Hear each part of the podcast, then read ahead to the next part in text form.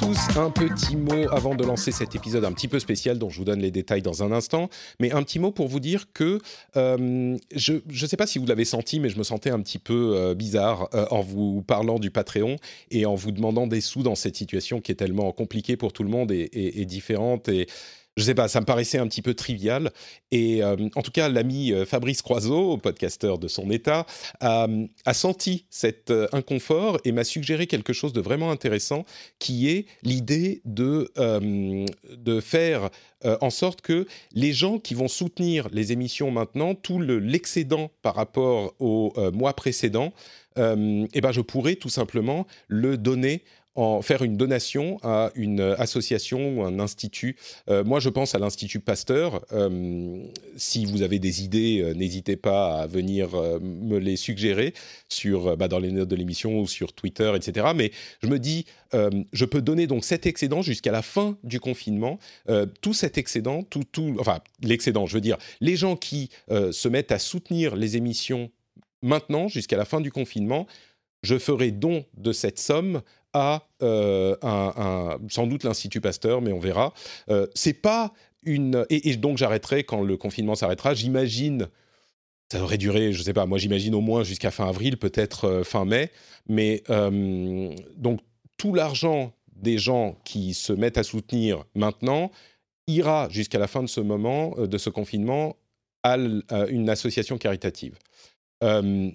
Et puis après, bah, j'espère que vous continuerez à apprécier l'émission et à rester euh, euh, euh, patriote et que la, crise passée, on, continuera cette collaboration. et bien sûr, vous aurez droit à tous les bonus. D'ailleurs, il y a normalement, si tout va bien, une newsletter qui va arriver. Donc, il y a plein de choses sympas dans les bonus auxquels vous aurez droit. Mais donc, ces sommes-là, pendant cette période, euh, je me dis, ça fait bizarre de vous demander de l'argent euh, et, de le prendre pour le fonctionnement de la société. Donc, alors évidemment, c'est pas euh, un appel à, c'est pas un appel au don. Hein. Je suis pas en train de faire ça, c'est pas du tout l'idée. je vais pas en parler plus que ça, mais je suis pas en train de vous dire donnez-moi plus parce que je vais donner l'équivalent au je mettrai d'ailleurs un petit peu plus de, de, mon côté euh, parce que je vais donner ça à une œuvre caritative. C'est pas du tout l'idée. C'est juste que bah c'est bizarre de vous demander de l'argent et, et, donc c'est un bon moyen de euh, faire quelque chose de cool euh, dans cette situation et, et, de bénéficier à tout le monde autant que possible. Donc euh, voilà, juste pour vous dire que si vous choisissez de devenir euh, patriote à ce moment, en ce moment, euh, bah, jusqu'à la fin du confinement, votre argent n'ira pas dans la société, il ira dans la, bah, soit la recherche, soit quelque chose du genre. Donc voilà, j'espère que c'est une bonne solution. Moi, ça me paraît quand même quand même une, chose euh, pas trop mal à mettre en place. J'espère que ça vous plaira. Et, euh, du coup, bah, évidemment, si vous souhaitez devenir patriote, n'hésitez pas, vous aurez, comme je le disais, accès à tous les bonus. Euh, et puis, dans tous les cas, soyez forts et j'espère que cette épreuve, nous la, nous la traverserons tous ensemble. Euh, et puis j'espère que ces épisodes que je fais vous aideront à euh, euh, passer de bons moments. Et bon, celui-ci, c'est un épisode qui parle vraiment de ça spécifiquement, mais on ne peut pas y échapper. Mais que ça vous permet de vous changer un petit peu les idées ou de réfléchir, d'approfondir vos réflexions et que ça vous apporte quelque chose. Donc toujours, mon, mon but est toujours le même. bah, je vais lancer tout de suite donc cet épisode un petit peu particulier. Allez. Bonjour à tous, chers auditeurs du Rendez-vous Tech, un épisode spécial bis sur euh, un sujet qui m'a paru important à traiter. Oui, euh, je suis Patrick Béja, bonjour, c'est moi. c'est un épisode donc bis qui, euh, qui fait suite à l'épisode de la semaine pour vous parler du virus et de la privation de liberté.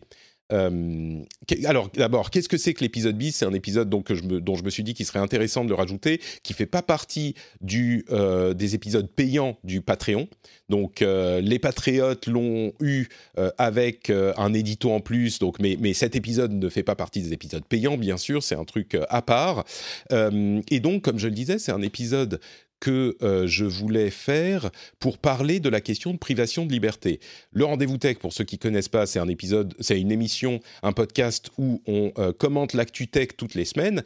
Et dans le dernier épisode, donc le 342, euh, on a parlé assez longuement en fin d'émission d'un sujet à débat qui était la question de savoir s'il était une bonne idée ou pas euh, de, ce que faisait le gouvernement taïwanais, c'est-à-dire de mettre euh, une sorte de quarantaine virtuelle pour les gens qui étaient contaminés. Ils utilisaient le téléphone mobile pour savoir, euh, avec les données de localisation, si les personnes sortaient de chez elles ou pas. Euh, et il téléphonait deux fois par jour, à des moments euh, aléatoires, à la personne en question pour vérifier qu'elle restait bien chez elle. Si euh, l'une de ces deux vérifications ne donnait pas de résultats satisfaisants, et eh ben ils envoyaient les forces de l'ordre pour vérifier où était la personne. Et je précise deux choses. on parlait bien de ce qui se passait à Taïwan et de euh, personnes en quarantaine. On ne parle pas à ce stade de personnes qui sont simplement en confinement. Donc ce sont des personnes qui ont le virus. Euh, et cette euh, discussion a donné lieu à de nombreuses discussions sur la question de la privation de liberté. Mes co-animateurs, Gaël et Mathieu, étaient plutôt de l'avis que euh, si la quarantaine pouvait être nécessaire, euh, la privation de liberté était préoccupante parce qu'on pouvait se demander ce qui allait se produire ensuite et que donc peut-être qu'il était nécessaire de ne pas mettre en place cette euh, quarantaine virtuelle euh, pour éviter que ça donne des idées au gouvernement ensuite. Et je comprends l'argument, mais ça, ça, a lancé tout un tas de commentaires qui, à mon avis, confondent deux choses. Euh, et, ne n'appréhende pas, selon moi, hein, bien sûr, on peut avoir des avis différents, mais selon moi, n'appréhende pas euh, le problème de manière vraiment raisonnable et de manière cohérente. Pourquoi? Je vais expliquer, et c'est pour ça que je voulais faire cet épisode. Pourquoi? La question de la privation de liberté est évidemment importante, mais elle n'est pas absolue.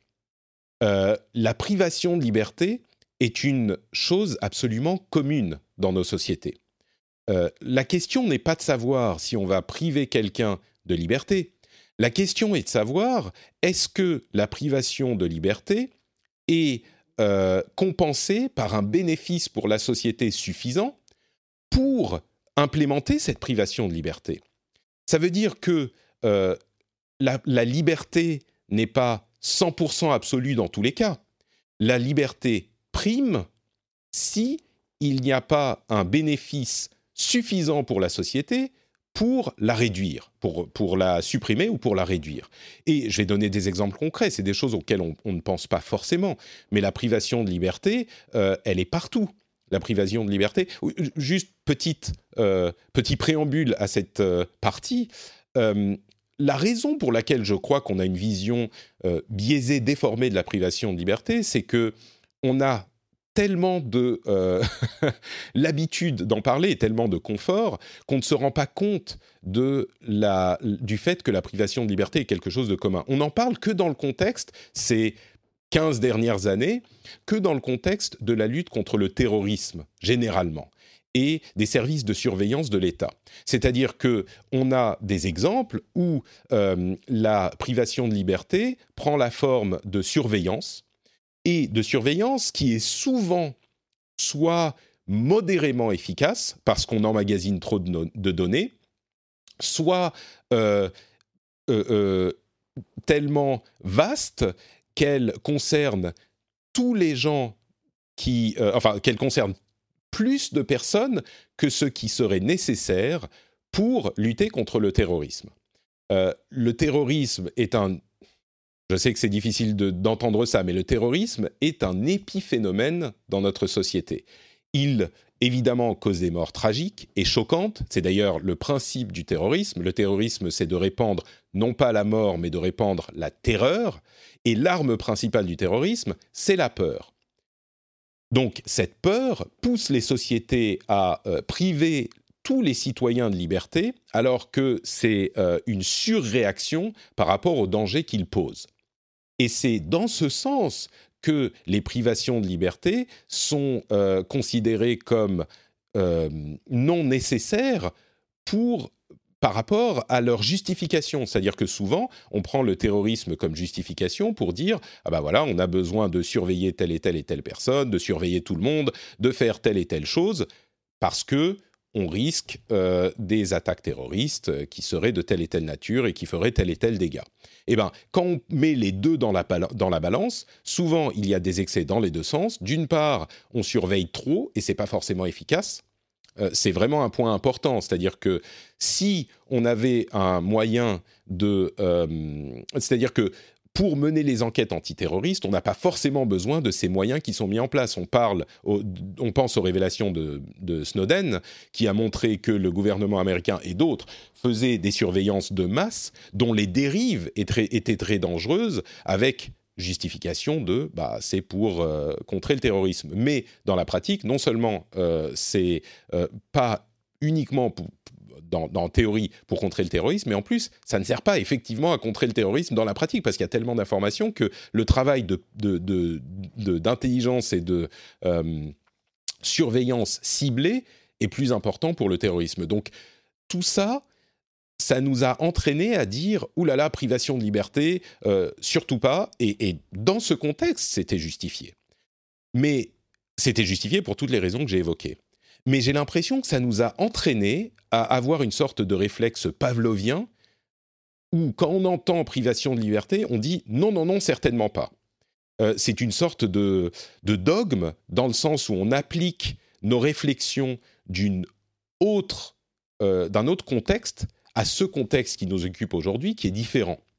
Et ça, ça peut mener à des problèmes graves. Ça peut mener à des euh, mésestimations de ce qui est nécessaire, et ça peut mener à des conclusions qui ne sont pas adaptées à une situation donnée, parce qu'on on applique les conclusions d'une autre situation. Et pour en revenir à la question des privations de liberté, on en a, et je disais, on en a partout.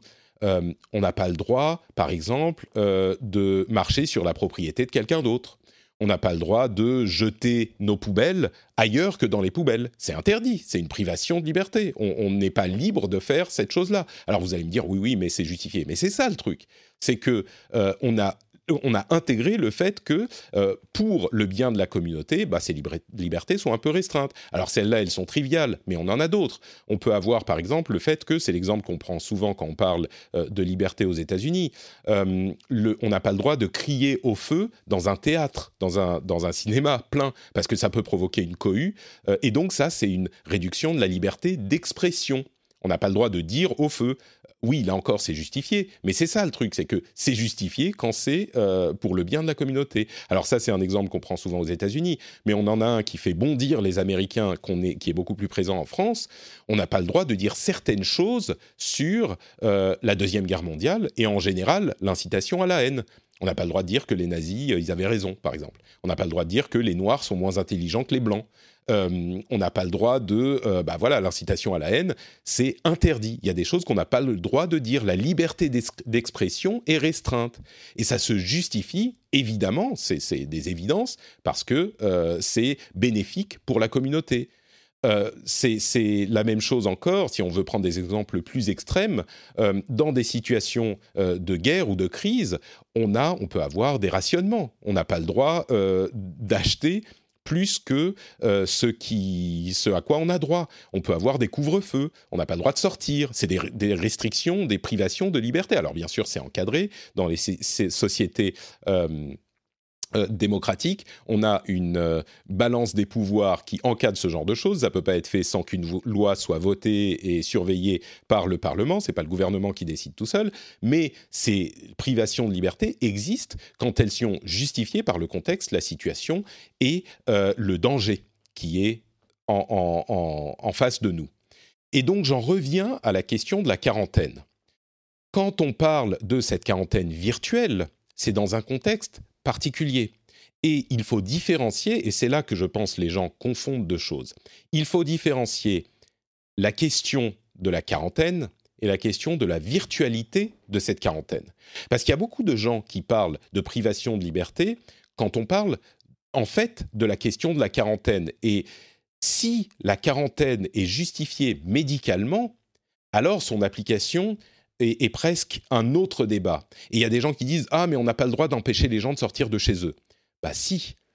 S'ils sont malades et que médicalement on est dans une phase de la pandémie qui nécessite que les gens qui sont malades restent chez eux.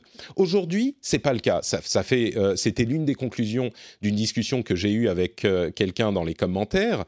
Euh, au début, on se comprenait pas du tout, et j'ai compris un petit peu ce que la personne disait. Bon, on n'est quand même pas tombé d'accord au final, mais aujourd'hui, c'est vrai qu'il y a des gens qui sont malades effectivement, qui se baladent dans les rues parce qu'on est dans une phase de d'aplatissement de, de, la courbe dans la phase 3 de la pandémie d'aplatissement de la courbe où on sait que le, virus se diffuse partout et euh, il faut limiter sa diffusion pour ne pas surcharger les services, euh, les services médicaux. Euh, en l'occurrence, Taïwan, d'après ce que je comprends, ils sont dans une phase différente où les gens qui sont malades et qui sont identifiés et testés comme malades, il faut les isoler. Et donc la quarantaine est justifiée. On est dans un contexte où la quarantaine doit être mise en application. Et à partir du moment où on, euh, où on accepte ce fait médical avéré, c'est une situation particulière, une situation d'urgence, où euh, le, cas, la vérité médicale est acceptée, ou alors on l'accepte pas et à ce moment le problème est différent. Mais si les médecins nous disent cette personne doit être isolée, eh ben il faut l'isoler. Ou alors le débat est différent de est-ce qu'il faut l'isoler avec un téléphone ou autre chose. Mais si on accepte qu'elle doit être isolée, elle doit être isolée. Et donc la question se pose ensuite, dans un deuxième temps, comment est-ce qu'elle va être isolée? Est-ce que cette personne va être isolée dans une chambre d'hôpital avec des gens qui s'assurent qu'elle ne sort pas, euh, cette personne, ou alors euh, simplement avec des gens qui sont aussi malades, donc c'est moins grave? Euh, c'est une quarantaine, c'est pas marrant, mais ça peut être une mesure nécessaire imaginons qu'on n'ait pas assez de chambres d'hôpitaux parce qu'il y a trop de gens qui sont malades ou qu'on en a besoin pour des gens qui sont euh, plus malades que les gens qui sont asymptomatiques, par exemple. Euh, peut-être qu'il y a des gens qui sont testés, positifs, asymptomatiques. Ils peuvent parfaitement rester chez eux. On n'a pas besoin de faire en sorte qu'ils prennent un lit d'hôpital mais on veut s'assurer qu'ils restent chez eux. Alors oui, ça serait idéal si on pouvait juste leur dire, vous restez chez vous, s'il vous plaît, euh, et s'assurer qu'ils le fassent. Mais on a bien vu, euh, même si ça va mieux aujourd'hui, on a bien vu que quand on essaye d'implémenter les euh, mesures de confinement, bah, il y en a toujours qui vont pas les respecter. Et aujourd'hui, s'il y en a un ou deux sur 100 ou sur 1000 qui les respectent pas, bah, c'est pas trop grave parce qu'on est dans cette phase. De, enfin, c'est pas trop grave. Si, bien sûr que c'est grave, mais la maladie est en train de se répandre. Donc, on est dans cette phase où on est dans la montée de la courbe. Mais il y a quand même des gens qui sont en train de ne pas respecter les euh, instructions de confinement. Aujourd'hui, c'est pas dramatique. Si on est dans une phase descendante de, containment, de, euh, de limitation, de, on contient la maladie, eh ben, une personne qui est malade, si elle sort de chez elle, ça a fait rire et, énerver certains quand je disais c'est une personne qui a des petites seringues qui va infecter les gens. Mais c'est ça une personne qui sort. C'est comme ça qu'elle a commencé la pandémie. Maintenant, elle est, euh, elle infecte des centaines et des millions de personnes dans le monde, et il y a euh, des, milliers, des centaines de milliers de malades et des milliers, des dizaines de milliers de morts. Ça a commencé avec deux une personne qui l'a contracté. Donc une personne, il suffit qu'une personne ou deux personnes sur les 1000 personnes en quarantaine sortent, il suffit qu'il y ait une personne qui soit pas raisonnable euh, et qui sorte, et ça peut relancer la pandémie. Alors un peu moins parce qu'il y aurait plus de gens immunisés qui l'auront eu euh, et qui, sont, qui auront guéri, mais il n'empêche, on estime, enfin là je parle de chiffres dont je ne connais pas les, les données précises, mais on estime à 40 à 60% de la population mondiale qui va avoir la maladie. Il en reste quand même beaucoup qui l'auront pas eu. Euh, et le fait qu'une personne qui est censée être en quarantaine sorte, c'est un vrai problème, un vrai danger. Et on sait que si on demande gentiment, bah, les gens euh, ne respectent pas cette demande. Donc, si on ne peut pas les mettre dans les hôpitaux, parce qu'on a besoin de place pour autre chose, et puis ils vont bien, ils sont asymptomatiques, euh, et qu'on leur demande de rester chez eux, mais qu'on ne peut pas leur faire confiance à tous, il suffit qu'il y en ait un qui ne respecte pas les, les, instructions pour que ça merde, eh ben, il faut s'assurer que tous vont rester chez eux. Et comment est-ce qu'on le fait? Alors, est-ce qu'on met un bracelet? Euh, électronique, genre euh, type pour les, pour les gens qui sont prisonniers. Oui, d'ailleurs, tiens, euh, prison, ça aussi, c'est une privation de liberté. On empêche les gens de bouger. C'est vraiment, c'est textbook, c'est textuellement une privation de liberté. Mais bon, bref, euh, si on leur met un, euh, détecteur au, mollet, à la cheville, c'est une possibilité. Peut-être qu'on n'en a pas assez. C'est pas des trucs dont on a des, des, centaines euh, disponibles comme ça. On a une solution qui est simple, qui est facile à mettre en place, qui est celle de la, la, localisation par téléphone mobile eh ben, ça serait, à mon sens, peut-être qu'il ne faut pas l'appliquer, mais ça serait une erreur de ne pas la considérer comme une possibilité. Peut-être que la conclusion sera non, finalement, on a assez de détecteurs aux, chevilles, peut-être qu'on ne on va pas mettre forcément une personne devant la porte de tout le monde. Euh, et puis la privation de liberté serait encore pire, parce que ces gens, on a quelqu'un devant. Euh, mais on a, c'est l'une des solutions possibles. Et le fait de dire non, non, non, privation de liberté, donc non, euh, on ne peut pas faire ça, c'est une grosse erreur à mon sens. Parce qu'on applique la réflexion de d'une autre situation à celle-ci. Et on revient à cette situation où on doit peser le pour et le contre, la question de l'urgence et de la dangerosité, et la question de donc cette solution qui effectivement amène des privations de liberté. Eh bien, à mon avis, euh, les deux sont dans le sens de oui, cette privation de liberté qui est décidée médicalement parce qu'il faut une quarantaine, eh ben peut-être qu'on peut l'appliquer avec une solution simple qui est celle du téléphone mobile. Et oui, évidemment, il y a un danger que, entre guillemets, le gouvernement y prenne goût, mais si on fait, euh, si c'est vraiment une solution qui est adaptée, qui est facile à mettre en place, qui est plus efficace que le reste, avec un danger qui est aussi grand dans cette phase en déclin de la, de la pandémie, dans laquelle, si je comprends bien encore une fois, Taïwan est, euh, eh ben, il serait dangereux et irresponsable de ne pas la considérer. Et pour euh, la, préoccupation qui est parfaitement réelle et compréhensible, qui est par rapport à euh, le gouvernement qui y prend goût, eh ben, projetons-nous dans cette situation. Est-ce que une fois la crise passée, le gouvernement se met à utiliser ces méthodes pour des situations qui n'y sont pas appropriées euh, bah oui, là il faudra dire non, désolé, dans ce cas-là c'est pas approprié et euh, lutter contre de la même manière qu'on lutte, lutte contre la surveillance de masse dans le cadre de la lutte contre le terrorisme. Euh, c'est une chose qui doit se traiter dans son contexte et en son temps.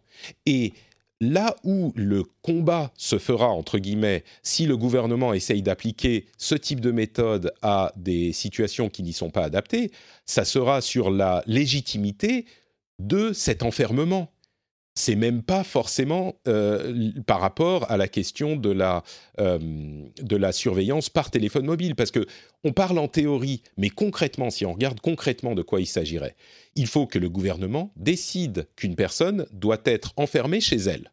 C'est déjà ça le problème. Si elle doit pas être enfermée chez elle, alors c'est là qu'est le problème.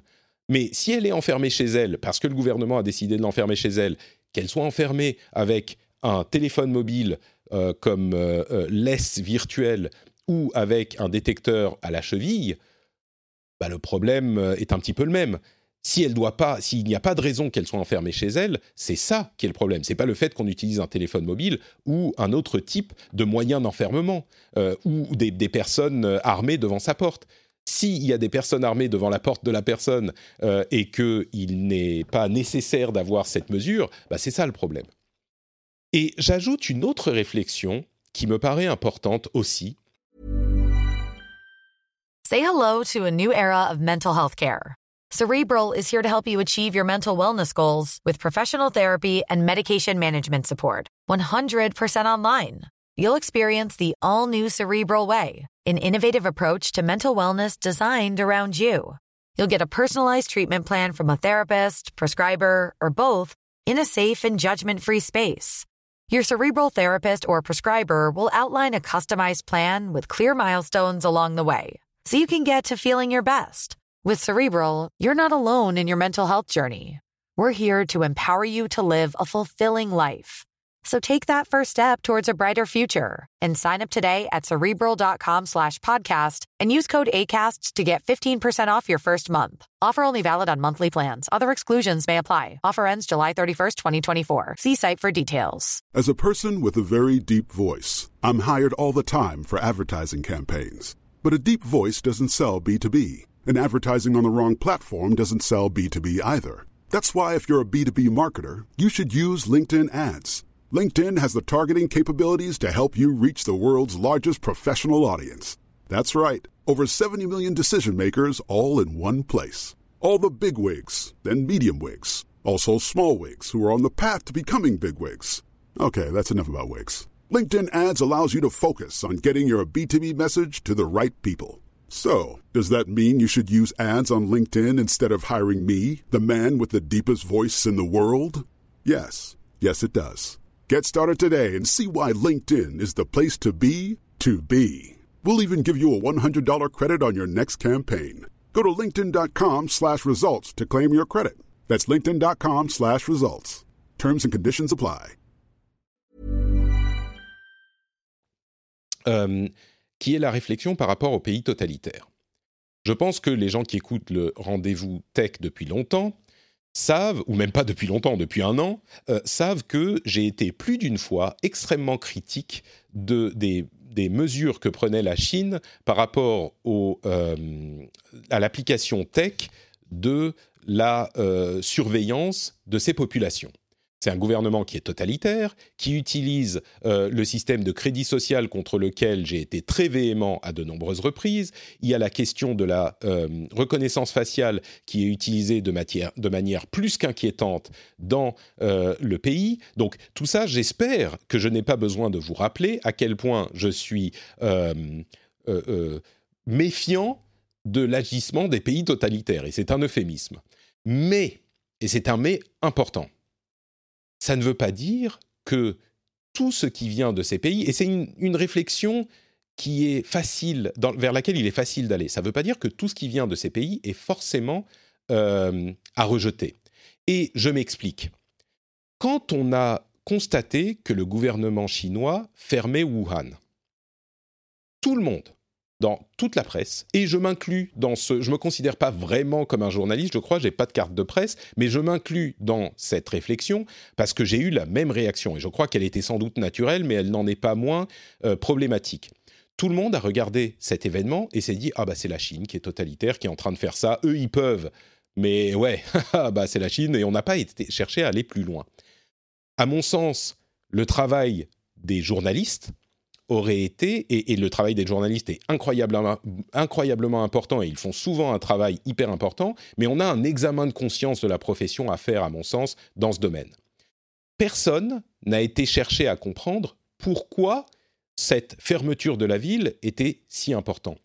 Et j'en viens à un point que tout le monde connaît aujourd'hui, qui est celui de la distanciation sociale pourquoi est-ce que en janvier, quand ils ont fermé Wuhan, on n'a pas entendu parler de distanciation sociale? Peut-être qu'il y a une ou deux euh, publications qui en a parlé, mais vraiment, je crois, d'une manière générale, il a fallu attendre début mars et les euh, articles un petit peu alarmistes, comme celui que j'ai relayé de Thomas, de Thomas Pueyo, il y en a eu d'autres, mais qui ont euh, pointé du doigt l'importance de la distanciation sociale quelques jours avant que les gouvernements ne l'implémentent, pour qu'on sache vraiment de quoi il s'agit. Alors que les indices étaient, même pas les indices, l'implémentation était déjà là devant nos yeux, on l'a tous regardé, on a vu Wuhan se fermer, et personne n'a été expliqué en réalité, la raison pour laquelle c'est important de fermer euh, la ville et d'implémenter ces mesures euh, drastiques, c'est que la, pandémie est ralentie par la distanciation sociale et ce concept de distanciation sociale. Et personne n'en a parlé. Aucun journaliste n'a été faire le travail d'investigation. Et encore une fois, je ne veux pas euh, accuser les journalistes dans leur ensemble et dire que à partir dans cette tendance qui est euh, populaire en ce moment de dire oh les journalistes c'est tous des cons, faut pas leur faire confiance machin. Non. Ce qui est important à comprendre, c'est que là il y a eu une erreur, un problème dans le travail journalistique que nous devrions tous avoir euh, cherché. Aller chercher en Chine pourquoi est-ce qu'ils faisaient ça au-delà de ah oh c'est les Chinois ils sont euh, ils sont totalitaires et voilà Et c'est vraiment une, une, une faute que d'ailleurs personne n'est en train de relever et qui me paraît, moi, vraiment importante. On aurait pu, dès janvier, comprendre. Alors, les Chinois, ils ont fermé Wuhan. Oui, ils le font de manière euh, drastique parce que c'est un gouvernement totalitaire et qu'ils peuvent, parce que euh, personne ne pipe mot euh, là-bas s'ils sont pas contents. Mais la raison est importante. La raison est justifiée. Distanciation sociale pour ralentir la diffusion de la maladie. Et donc, j'en viens à mon, reviens à mon point principal.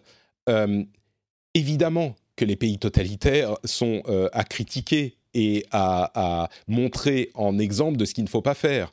Mais partir du dogme que ça vient de la Chine, donc c'est forcément mauvais, c'est dangereux et ça nous a amené à ne pas comprendre l'importance de la distanciation sociale et de peut-être perdre. Franchement, je ne pense pas qu'en France ou dans les autres pays, on aurait pu l'implémenter euh, à ce moment-là. On n'aurait même pas pu l'implémenter en février. C'était, on n'était pas dans la phase 3, c'était pas nécessaire. Et puis, la population n'aurait pas compris. Pas compris. Euh, on a vu comment ça s'est passé quand c'était nécessaire. Si ça avait été fait trop tôt, euh, bon, clairement, on n'aurait pas compris. Ni en France, ni ailleurs d'ailleurs. C'est, je sais que beaucoup de gens parlent des Français et qui disent oh là là, les Français, on fait pas ce qu'on nous dit, euh, c'est vraiment un peuple de rebelles, machin. Non, non, non, ça s'est passé de la même manière partout. C'est quelque chose d'humain, je pense. Mais euh, on aurait peut-être pu l'implémenter quelques jours plus tôt, une semaine plus tôt, si les populations avaient été euh, familiarisées avec le concept. Ça aurait été important. Peut-être qu'une semaine plus tôt, c'était même déjà trop tôt, je ne sais pas, mais même ça, ça aurait été, encore une fois, un mois de plus tôt, non, c'était pas réaliste. Mais on parle de quelques jours là, et peut-être que ça aurait mieux marché, et peut-être que quand on l'aurait implémenté, euh, ça aurait été implémenté plus rapidement. C'était, et dans tous les cas, d'un point de vue théorique, il, aurait été important et souhaitable d'aller chercher pourquoi la Chine avait fait ça médicalement, scientifiquement, comprendre la raison. Et on l'a pas fait parce que c'est la Chine. Et je dis encore on, je m'inclus là-dedans. C'est la Chine. Bah, bah voilà, c'est, euh, donc forcément un truc totalitaire qui nous concerne pas. Alors, c'est humain, c'est normal, on n'était pas encore concerné par le virus. La prochaine fois, on saura. Comme je le dis à chaque fois, euh, eux, ils savaient, et les pays asiatiques l'ont mieux géré parce qu'ils avaient eu l'expérience du SARS. Au moment du SARS, croyez-moi, ils étaient exactement dans la situation dans laquelle on est nous aujourd'hui. Donc, ils ont eu l'expérience. La prochaine fois, parce qu'une prochaine fois va arriver, non seulement euh, cette fois-ci, le confinement va durer, euh, on va être à plusieurs semaines, voire plusieurs mois, mais en plus, la prochaine fois, dans deux ans, dix ans, quand ça va arriver, eh ben, on saura et on aura vécu cette euh, crise et on mettra les choses en place beaucoup plus efficacement, beaucoup plus rapidement. Mais euh, tout ça pour dire que la question des privations de liberté, s'il y a une chose que je pense il est important de retenir dans toute cette discussion, c'est le fait que appliquer les conclusions d'un contexte différent n'est pas souhaitable et c'est dangereux. Et dans le contexte des, données numériques, on a été entraîné, on a un, respect, un, réflexe pavlovien qui est de se dire euh, données privées, privation de liberté, non, non, non, quoi qu'il arrive. Et ça, c'est dangereux. Donc, réfléchissons de manière sereine, sérieuse, prenons tous les paramètres en compte, et si à la fin de cette réflexion, la réponse est non, il ne faut pas l'utiliser, eh bien, ok, il faudra dire non. Et si la réponse est oui, il faudra accepter. Il faudra dire que c'est oui, parce que l'urgence le demande. Mais la chose à ne pas faire, c'est ne, même pas, ne même pas regarder, ne même pas considérer euh, la en profondeur le contexte dans lequel on est avant de livrer nos conclusions. Et vraiment, il faut faire un travail, il faut se forcer intellectuellement à dépasser son a priori, parce qu'il est ancré en nous, et là encore, je m'inclus dans cette euh, catégorie. Moi, c'est un exercice que je fais régulièrement depuis peut-être dix ans pour toutes mes émissions. C'est peut-être un petit peu dans ma personnalité aussi, mais et, évidemment, je suis comme tout le monde. Euh, généralement, j'y arrive pas, mais souvent, je me force à me dire oula, attends, Patrick, là, tu, ton réflexe, c'est de dire tac. Est-ce que c'est vraiment un réflexe justifié? Est-ce qu'il y a vraiment une raison de se dire peut-être que ça, c'est différent des cas que je connais habituellement. Et je pense que c'est une chose qu'on doit tous faire pour ça, et pour c'est une bonne hygiène intellectuelle, je crois, en général et en particulier pour les situations exceptionnelles en particulier pour les situations exceptionnelles. Bref, tout ça, c'est mes réflexions à moi. Si ça se trouve, elles, ont des lacunes. Si ça se trouve, elles ne sont pas euh, justifiées pour différentes raisons. C'est tout à fait euh, possible. Je ne veux pas vous dire que je suis en train de... Je suis une sorte de, philosophe qui détient une vérité euh, inaliénable, mais c'est une, une, direction de réflexion qui me paraît cohérente et dont je pense qu'elle est euh, intéressante à explorer. Si ça vous amène quelque chose, je suis bien content euh, que vous ayez écouté jusque-là. Euh, si ça vous énerve, n'hésitez pas à venir me dire pourquoi dans les notes de l'émission. et puis, dans tous les cas, je vous remercie d'avoir écouté. On se donne rendez-vous pour l'épisode sur le dossier médical partagé dans quelques jours à peine.